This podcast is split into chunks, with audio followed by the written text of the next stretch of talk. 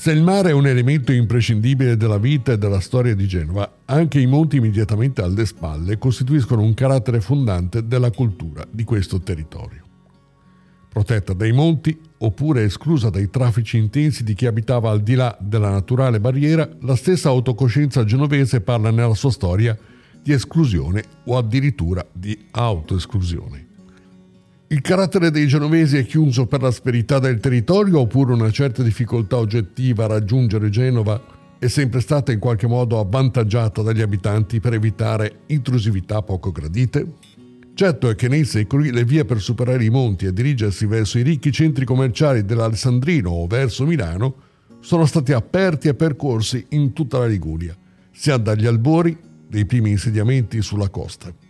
Già in epoca preromana si conoscevano quelle vie pericolose e impervie che poi diverranno famose universalmente come le vie del sale, in quanto era attraverso quei sentieri che si trasportava la più preziosa merce per gli antichi.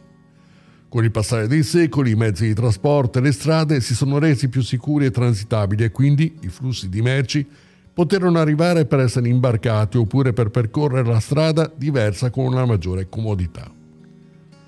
Le antiche vie però continuarono ad esistere, le mappe di quei passaggi perigliosi e difficili erano mantenute vive da chi le merci le rubava e voleva passare inosservato evitando i controlli delle dogane, da chi fuggiva o da chi arrivava a Genova fuggendo.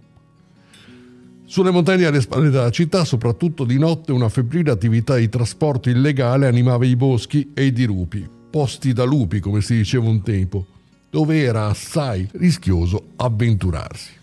I contrabbandieri, perché di questi fuorilegge che stiamo parlando, conoscevano palmo a palmo questi percorsi che partivano spesso da antichi cunicoli che collegavano direttamente il porto a antichi castelli e fortificazioni, vie di fuga allora nel caso degli attacchi dei pirati o di altri poco graditi ospiti. Erano le prime strade che permettevano di evitare i controlli in porto e di entrare in città dove da lì poi era necessario uscire dalle mura per intraprendere i veri e propri sentieri. Esisteva una rete di passaggi che collegava anche i tetti genovesi e permetteva di passare da una parte all'altra della città indisturbati. Il contrabbando in porto, seppur apertamente combattuto nei secoli, il presidente del consorzio Stefano Canzi alla fine dell'Ottocento istituì un corpo di guardia portuale armato sino ai denti per proteggere le merci e dissuadere i malfattori, era un male fisiologico e difficilmente estirpabile. Come i marinai e le prostitute, il contrabbandiere faceva parte della compagnia di attori fissa nell'Angiporto. Chi non voleva pagare le tasse per il passaggio delle merci le rubava o aveva fra le mani affari scottanti, diventava o si affidava ai contrabbandieri. Erano personaggi loschi che si potrebbero accostare ai banditi e ai briganti che allora infestavano altre zone d'Italia, ma se questi ultimi depredavano pastori e contadini, il contrabbandiere depredava i proprietari delle merci che arrivavano nello scalo e aveva nelle sue prerogative la conoscenza delle strade e dei percorsi per poter accedere alla grande pianura per rivendere con grande guadagno per il committente e per sé la refurtiva. A molti di loro poi faceva comodo installarsi sulle montagne e aspettare l'arrivo dei colleghi per depredarli a loro volta. Queste bande assumevano forme stanziali e diventavano spine nel fianco per la sicurezza di tutti coloro che percorrevano quelle strade o abitavano nei piccoli paesi sparsi per l'Appennino. Il più importante brigante che infestò le alture genovesi fu un tipo con un soprannome per nulla rassicurante, Udiau, il diavolo, e Diaui divennero tutti complici della banda. Al secolo era noto come Giuseppe Musso e dalla fine del Settecento le sue gesta insanguinarono la Val Bisagno nella zona di Molassana. Nel 1800, nel corso del drammatico assedio di Genova, baluardo della resistenza napoleonica, con i suoi uomini diede manforte agli austriaci che avevano bloccato ogni accesso alla città dai monti. Viene da sé che le merci sequestrate da Musso e da suo fratello Niccolò, Udiau Piccin, diventavano automaticamente bottino. Sulla sua figura negli anni successivi circolarono vere e proprie leggende che ne narravano l'incredibile crudeltà. Sarebbe stato costume dell'uomo strappare il cuore delle sue vittime ancora vive, e di cinismo. Avrebbe spesso costretto i suoi prigionieri a uccidersi tra loro. Ma non è escluso che queste storie fossero fatte circolare a arte per incutere il terrore sui poveri contadini della vallata.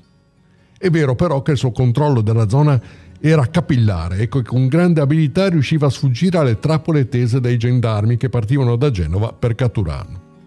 Allora non esistevano mezzi particolari che potevano avvantaggiare le forze dell'ordine. Chi aveva una maggiore conoscenza e controllo del territorio, come il brigante, poteva tranquillamente prevenire le mosse di chi lo inseguiva. Si racconta che era tale la sua impunità che una volta l'intera banda partecipò a una processione religiosa a Molassana e nessuno osò non solo fermarlo, ma neanche denunciare il fatto. Quando poi la polizia una volta riuscì a circondarlo intimandogli la resa, un classico violento rovescio d'acqua rese inservibili le armi degli agenti e il brigante poté fuggire. Decisi a farla finita con la storia del diavolo, alla questura emisero una taglia di mille lire per ogni componente della banda e addirittura 4.000 per il capo. Musso sentì puzza di bruciato e capì che era il momento di cambiare aria. Con un gozzo da Bocadesse raggiunse un veliero inglese ancorato nelle vicinanze e fuggì a Gibilterra e quindi ancora a Trieste. Condannato in contumacia, fu catturato nel 1804 perché riconosciuto da un marinaio genovese. Riportato a Genova, il suo arrivo fu accolto da una folla di curiosi che lo seguì, lui in catene accompagnato dai gendarmi, sino alle prigioni del palazzo fu fucilato, pena che spettava ai briganti, il 12 novembre del 1804. Altro genere di insidia si trovava a ponente. Nella zona di Voltri, su quella che era l'antica via del Sale, in direzione del Giovo, in località Cannellona, si trova ancora oggi la famigerata Ca delle Anime. Essendo uno dei pochi punti di rifugio e di ristoro per chi partiva o arrivava da un lungo viaggio attraverso gli Appennini, era certamente una vista rincuorante per lo stanco viaggiatore ma in questo caso si trattava invece di una trappola mortale. Alla metà del Settecento un gruppo di briganti l'aveva rilevata per poter derubare i viandanti che decidevano di passarci la notte. Le stanze erano fornite di passaggi segreti per permettere ai malfattori di entrarvi una volta che l'ospite si era addormentato. Secondo la leggenda alcuni letti erano vere e proprie macchine mortali e chi vi si addormentava poteva essere trafitto da un pesante palo acuminato che scendeva dal soffitto. Dopo essere rimasta per lungo tempo disabitata per la sua triste fama, l'abitazione fu occupata in tempo di guerra e chi ebbe modo di dormirci raccontò di rumori e lamenti, porte che si aprivano e chiudevano inspiegabilmente. Suggestioni e paure che arrivavano dal passato poco raccomandabile di quelle mura, ma mai più nessuno vi abitò, alimentando sino ad oggi quella leggenda.